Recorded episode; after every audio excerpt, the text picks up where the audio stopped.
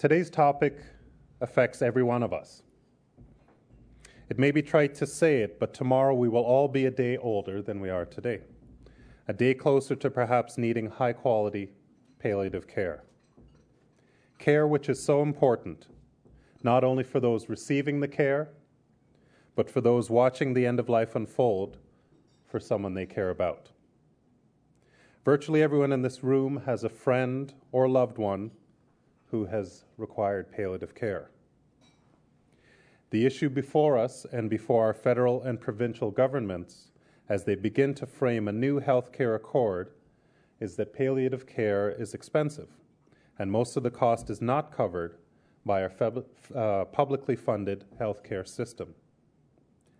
As our population ages, and we have all seen the data on the growing cohort of Canadians in their senior years, the issue of palliative care, its availability and cost, will become one of the major healthcare issues in this country. Our guest speaker today has at least a partial, if not total, solution to the issue. It comes in the form of challenging corporate Canada to support palliative care by providing compassionate care benefits for all uh, for employees, employees who are involved in arranging and delivering palliative care for those closest to them. Paul Lucas has spent almost his entire adult life in the healthcare field.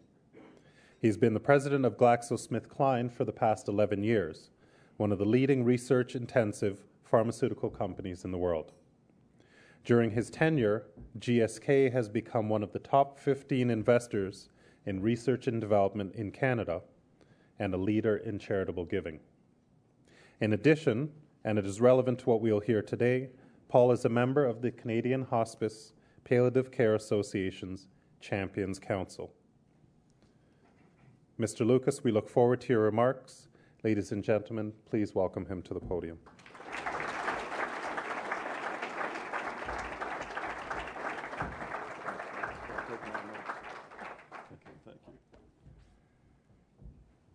Well, good afternoon, everybody, and thank you very much, Nick, for that introduction. And uh, one of the things that Nick didn't tell you was that I started my career as a sales representative in the pharmaceutical industry. And to this day, I'm still a sales representative at heart. So I'm actually here to sell you something today, and it's the compassionate care benefit that Nick mentioned. So look forward to talking about that. Uh, it's great to be here today, thanks to the Canadian Club as well, and uh, to have the opportunity to speak about a subject that I don't normally speak about and that you probably don't normally hear about, uh, to an audience as well that I uh, don't usually speak to. It's a very different mix for me, so I've been looking forward to this, to talk about an issue that uh, I'm very passionate about. So I'm here wearing two hats. One is that of a corporate C E O, and one is as a member of the Champions Council of the Canadian Hospice Palliative Care Association. And my subject is one uh, that each of you will likely deal with at some point in your life, and that's caring for and supporting someone you love during the process of dying. So not a very uplifting subject for today. And I remember the song that talked about rainy days and Mondays always get me down. Well, it's a rainy day and it's Monday, and I'm going to talk about this subject. So I'm going to I'm going to try and make it interesting for you. But maybe before I start, I can get a feel for the audience and see uh, how many of you have had the unfortunate experience of having to deal with a, a dying uh, friend or relative that you've had to take care of. Maybe, maybe I could just have a show of hands. So quite a number of you in the audience today, so uh, hopefully this will ring a few bells and hit a few notes for you. Well, it's a difficult subject for anyone to think about, and most people, frankly, would rather think about filing an income tax return than about their own death or the death of a loved one. So why have I chosen a business audience to talk about this difficult subject, and one that at first glance seems so far removed from the world of work? Well, I have because I'm convinced that employers have a key role to play in improving the end-of-life experience. I'm also convinced that this is an area where sound business practice and doing the right thing are actually one and the same. and that's why I'm here with you today. So let me start, first of all, with some pretty dry statistics that underscore why it is time to discuss this issue openly. Canada's population, as we all know, is graying as more and more baby boomers enter their senior years. Today, around two hundred fifty-nine thousand Canadians die annually. Within fifteen years, that number will increase by forty percent to three hundred thirty thousand deaths per year. Within twenty-five years, it's going to increase by sixty-five percent to four hundred twenty-five thousand deaths per year. So there's nothing really troubling about those numbers. Let's face it, people die. Until you consider how prepared we are as a society to care for people at the end of their lives. Almost four out of five people over age sixty-five have a chronic disease, and about seventy percent have two or more chronic conditions that also need to be managed. Furthermore, it's Canadian families that frequently shoulder twenty-five percent of the total cost of palliative care, costs associated with home-based services such as nursing and personal care. Bluntly stated, Canadian society is not well prepared for end-of-life care. And since many more of us are going to be involved as lead actors or in supporting roles over the next generation, we can no longer avoid the subject. In fact, we need to fuel a national discussion about it. And given the two hats that I mentioned earlier, I have somewhat of a head start in thinking about it.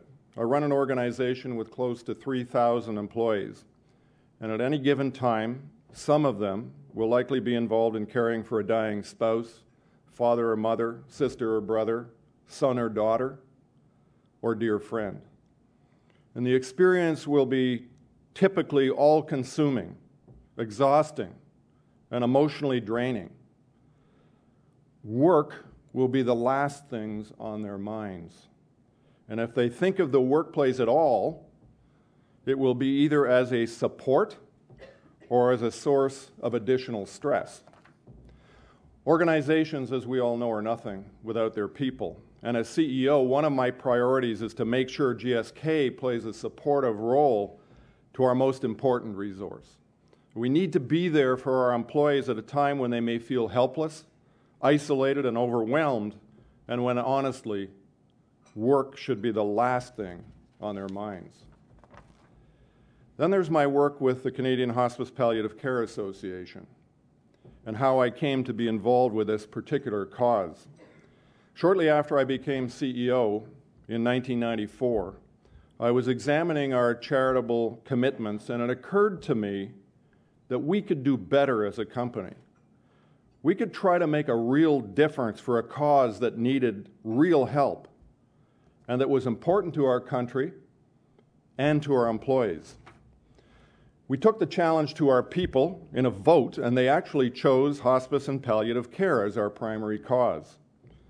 And we proceeded to invest a substantial portion of our foundation giving to the cause, and we've been involved ever since that time.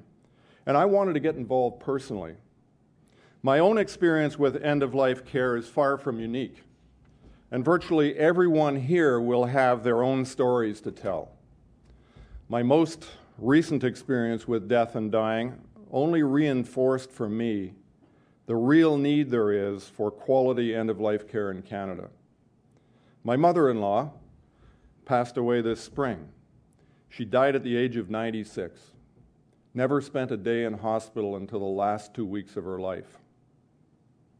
Unfortunately, that hospital was an acute care hospital because there wasn't any palliative care facility in her community. And the experience, unfortunately, again, for her and her family was not a good one.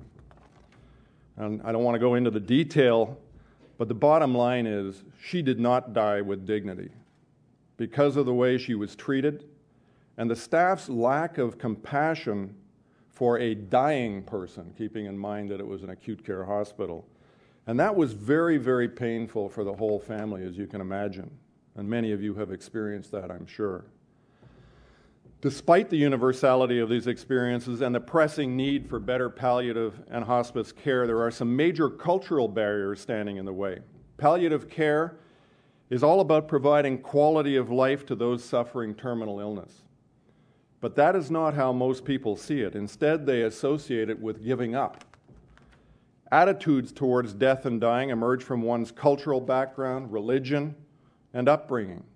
In Chinese society, for example, there is a belief that even talking about death is bad luck. Some African countries handle dying and bereavement very well because it's better integrated into day-to-day life, takes place at home, and is a shared experience by the community and among caregivers. On the other hand, some Western nations, such as Canada and the United States, have medicalized death, removing it from the stream of everyday life and thereby making it more mysterious and something to be feared. So cultural barriers loom large in a multicultural society like Canada, but they're far from insurmountable. Palliative care is not a surrender to death, and dying is not a taboo subject. And yes, I do believe that the workplace can be a highly effective forum for challenging cultural barriers around death and for creating a climate of open dialogue and support for those dealing with end-of-life issues. We can change the narrative for ourselves and for our loved ones and end the story on a much better note. Let me spend a few moments on the experience of dying today. First and foremost, it's typically a family affair. Former U S First Lady Rosalynn Carter once said, "There are only four kinds of people in this world: those who have been caregivers, those who are who currently are caregivers, those who will be caregivers, and those who will need caregivers." Each death will affect, on average, the well-being of five other people, family and loved ones. And that's more than one point two five million Canadians this year and more than two million Canadians in twenty thirty-six. Decades ago, death came more quickly, and most of us died at home. Today, life is being prolonged and life-threatening conditions managed. More Canadians are dying at an advanced age. More than seventy-five percent of deaths are among those sixty-five and older. Finally, more people now die in hospital, despite the fact that most would prefer to die at home. So how does Canada rank today against other countries in terms of the end-of-life experience? The Economist magazine and the Lean Foundation compared thirty O E C D countries and ten other selected countries last year in a report called The Quality of Death, ranking end-of-life care across the world. The study looked at key indicators, including the overall healthcare environment for end-of-life care, the availability, cost, and quality of care, and the existence of a government-led national palliative care strategy. Canada tied with the U S in ninth place overall. This ranking, I think we can all agree, is less than stellar.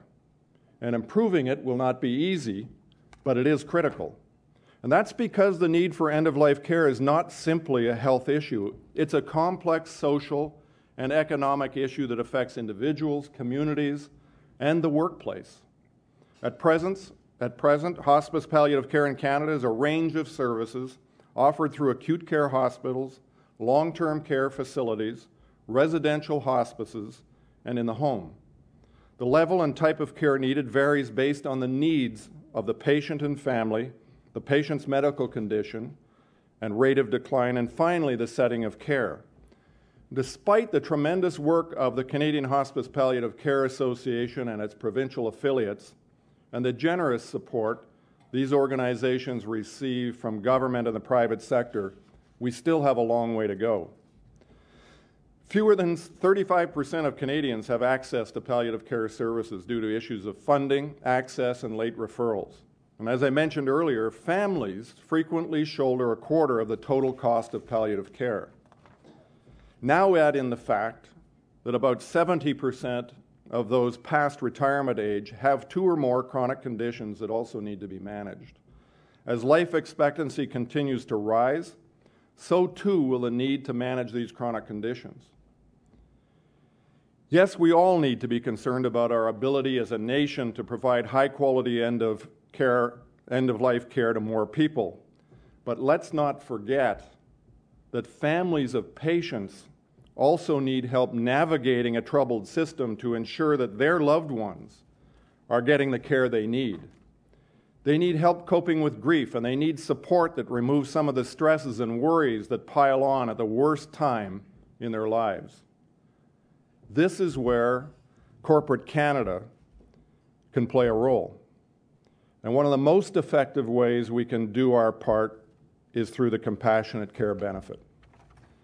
At G S K, we define the compassionate care benefit as a leave from work so that employees can provide care and support to, a, to an immediate family member in cases of critical or terminal illness or other extraordinary circumstances. The benefit provides for up to thirteen weeks leave over a two-year period. For employees with at least three years of service, they receive thirteen weeks pay at full salary. G S K's compassionate care benefit, introduced back in two thousand two, was groundbreaking, so much so that it caught the, the attention of the Government of Canada. Two years later, the Canadian government established its own program based on our lead. Today, Canadians who need a leave of absence from work to care for a gravely ill family member can receive up to six weeks of employment insurance benefits under the federal compassionate care program. Allow me to quote from the government website. "The Government of Canada believes that during such times, you should not have to choose between keeping your job and caring for your family." I couldn't have said it better. And all of us at G S K are very proud to have provided the foundation and catalyst for a program that is available to help every working Canadian cope with one of life's most difficult crises. In order to give you a sense of the impact this benefit can have, let me tell you the story of the first G S K employee to use it. And I've changed his name in order to protect his privacy, but I want to assure you that this is a very real person in a very real case. John used the compassionate care benefit in May two thousand two, following his mother's diagnosis of terminal stomach cancer. Her illness progressed rapidly, but the benefit allowed John to be with her for the final two months of her life. His mom was sixty-seven at the time, and his dad was sixty-nine. Due to the shock of the terminal illness, it was hard for them to process all the information they were being given. With the leave of absence, John was able to accompany his father to doctor appointments, to ask questions, and clarify his, his mother's pain medication program. Most importantly, John's presence allowed his mom to do some of the simple things in life, like visit the hair salon to get her hair done. Near the end of her life, he was carrying her up and down the stairs, as she was just too weak. John describes this time with his mother as a gift from the company. He contrasts his experience with that of his brother, whose workplace would not give him any unpaid time off, forcing him to use his vacation time. The lack of support left his brother feeling troubled and disconnected, and shortly after his mother's passing, he quit the organization. On the other hand, John moved on within G S K onto global roles outside of Canada, and I'm going to come back to him. His story, and others like it, makes a powerful case for providing this benefit to your employees. Both brothers faced the swiftly impending, untimely death of their mother from cancer, a family crisis that one has to live through to fully appreciate the impact. And at a time when all of their thoughts and energy were focused on the family, one brother received compassion, support, and empowerment from his workplace. The other received essentially nothing. One brother's relationship with his employer was immeasurably strengthened. The other's was broken beyond repair. Now, I know that championing change can be difficult, and that all benefits, no matter how powerful their impact, come with business implications and costs. So let's spend a, a minute looking at these aspects of the compassionate care benefit. You might be thinking, my organization is just too large and our benefits programs are too entrenched for a change like this.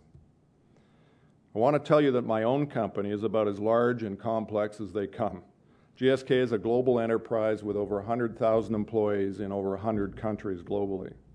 The human resources and benefits policies of our Canadian operations are closely tied to global initiatives, budgets, and priorities. In short, though, if we could get it done, so can you. You might also be thinking, my organization can't afford this type of benefit. Cost was one of the major factors we looked at when we introduced it. Our conclusion was that depending on how it is designed, it shouldn't cost more than a sick leave program. And finally, you might be thinking, my company is just too small for this kind of program. We don't have the people, the resources, or the money to offer it. The reality is that almost half of the Canadian workforce is employed by companies with less than one hundred employees. And I recognize that extending this benefit to them is a difficult challenge. And I certainly don't have the ultimate solution. But I do know that we need to work to find one. The five million people who work in small businesses are just as entitled to compassion and support in their time of need as anyone else. Fortunately, the federal government employment insurance plan has been accepted by all provinces and offers all employees six paid weeks of compassionate leave. Nine provinces have also amended their labor codes to protect the caregivers' jobs, Alberta being the one that hasn't amended its labor code so far. Well, this is a great start. Without wading into the thick of a complex issue, let me just say that any move by government to extend job protection would be very welcome. Another key step would be an ongoing publicity effort to ensure that every employee of a small business is aware of their rights and their employer's obligations with respect to compassionate leave.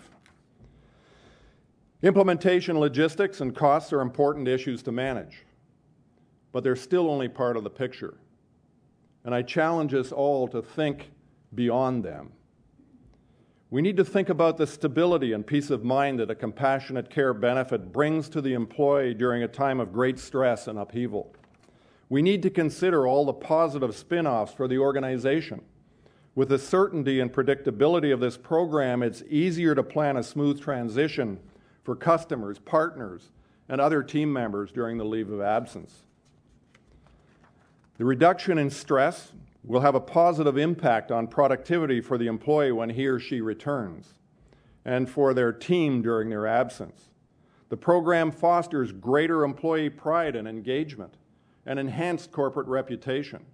Every time the compassionate care benefit is used, an employee ambassador for the organization is born.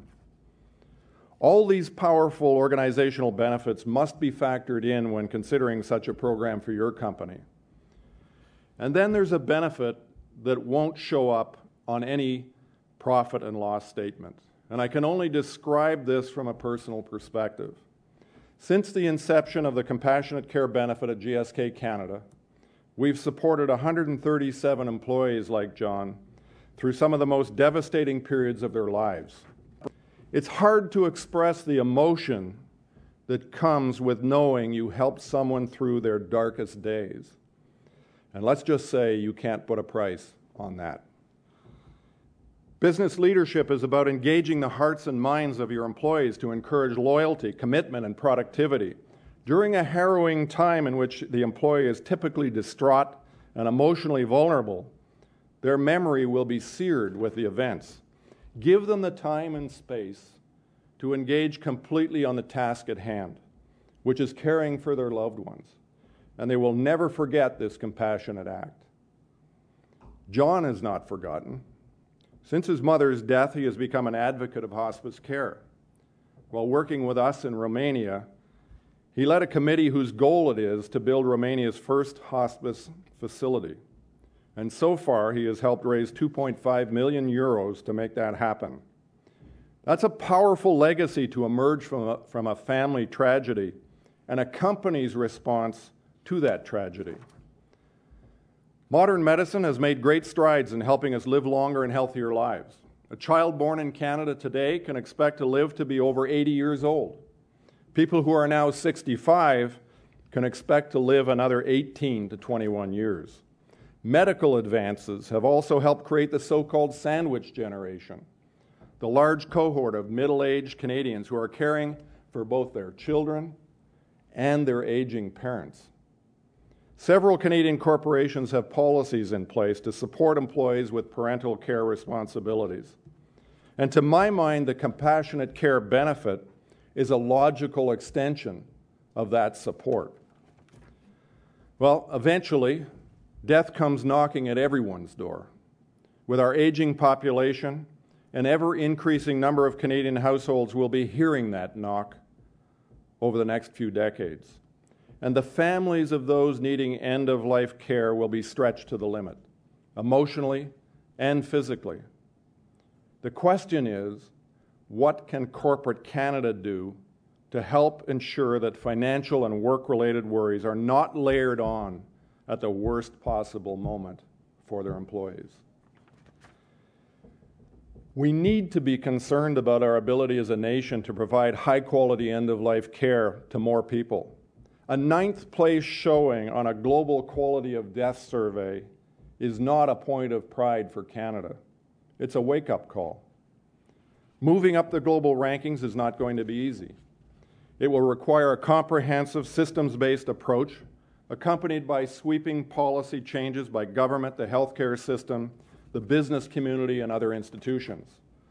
However, we can make a good start, and we can make it today. Through the compassionate care benefit, companies can play a leadership role in helping employees and their families in a very meaningful way. Through our leadership, Canadian business can help break down some of the cultural barriers and taboos around dying that I spoke about earlier. We can support employees, drive engagement and productivity, and contribute to creating a sustainable healthcare system. From a human perspective, lending a hand to those who need it most is simply the right thing to do. And when companies do the right thing, they contribute to their own success, and they deepen that reservoir of goodwill that allows, allows all businesses to operate in society. G S K supports policy development that positively impacts the social and economic health of Canadians. And we are proud to offer the compassionate care benefit to support the health and well-being of our employees. But my goal here today is not to shed light on G S K's efforts to support our people and improve palliative care in Canada. It's to encourage you to think about how you can champion this type of program in your own workplace. And I hope that I provided you with the beginning of a strong business case for a compassionate care benefit in your business. But I know that when you get back to your desk, you'll need more than a speech to start the ball rolling.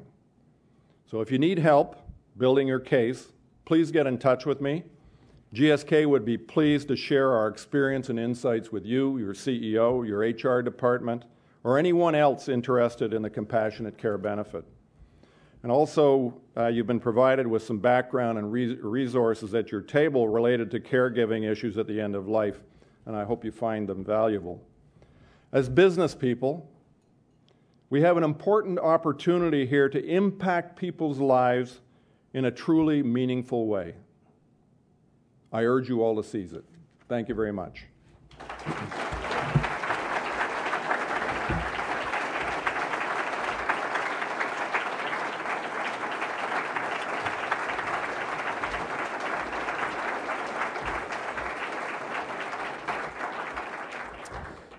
Uh, my name is Chris Mann, the Director of Government Affairs for the Institute of Chartered Accountants of Ontario and a member of the board of the Canadian Club.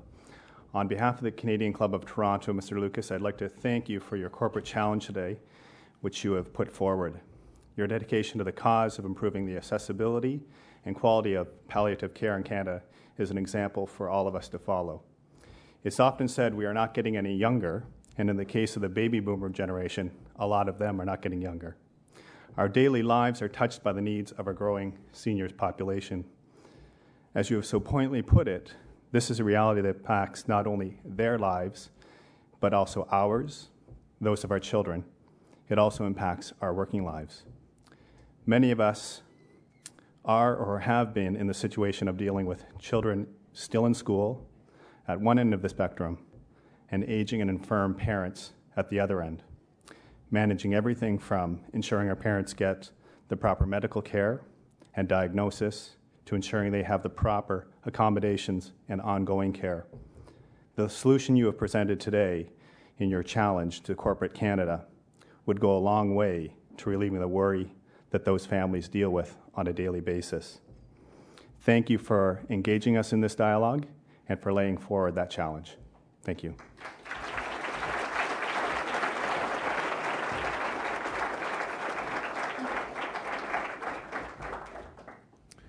Thank you, Chris, and thank you, Paul. Ladies and gentlemen, this concludes our television programming, which will be broadcast on Rogers T V in the days to come. We're grateful to Rogers T V and to six eighty News for their continuing promotion of Canadian Club events. To learn more about the Canadian Club and our upcoming events, please visit us at canadian club dot org. Thanks to all of you for joining us. This meeting is now adjourned.